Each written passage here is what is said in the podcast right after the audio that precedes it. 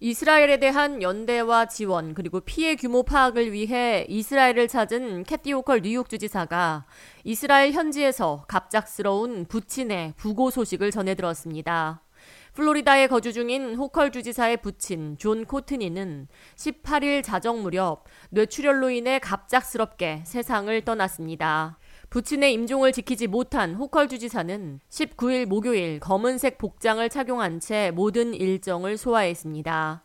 그는 이스라엘 예루살렘 구시가지에 위치한 통곡의 벽을 찾아 이번 전쟁으로 희생당한 이스라엘 사람들과 자신의 부친을 추모하는 메모를 적어 통곡의 벽 틈새에 끼워 넣습니다.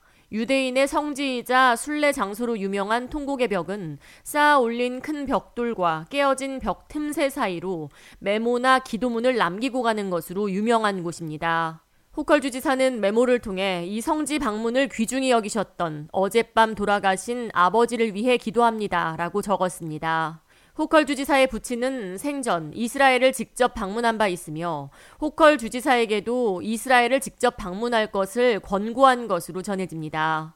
이어 예루살렘에 위치한 샤레이 체덱 병원을 방문한 뒤 가자 지구의 인질로 잡혀 있는 뉴욕 롱아일랜드 플레인뷰 출신 병사의 이모와 삼촌을 만나 위로와 격려의 말을 건넸습니다. 또 하마스에 의해 인질로 붙잡혀 있는 미국 시민들의 가족을 만나 그들의 이야기를 직접 전해 들었습니다.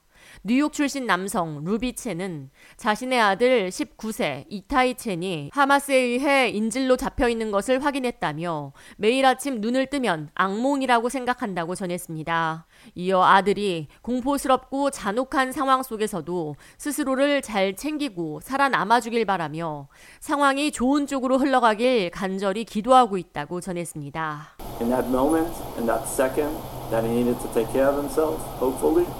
You know, that DNA that he was brought up on, at least brought him to at least a situation, good situation, okay? He's being held hostage by the Hamas. 호컬 주지사는 이스라엘 현지에서 목격하고 들은 끔찍한 상황들은 죽을 때까지 잊지 못할 것이라며 우리는 무고한 시민들을 잔혹하게 죽이고 공포에 몰아넣은 테러리스트들을 결코 잊으면 안 된다고 강조했습니다. 호컬 주지사는 일정을 마치는 대로 금요일 귀국할 것으로 전해집니다.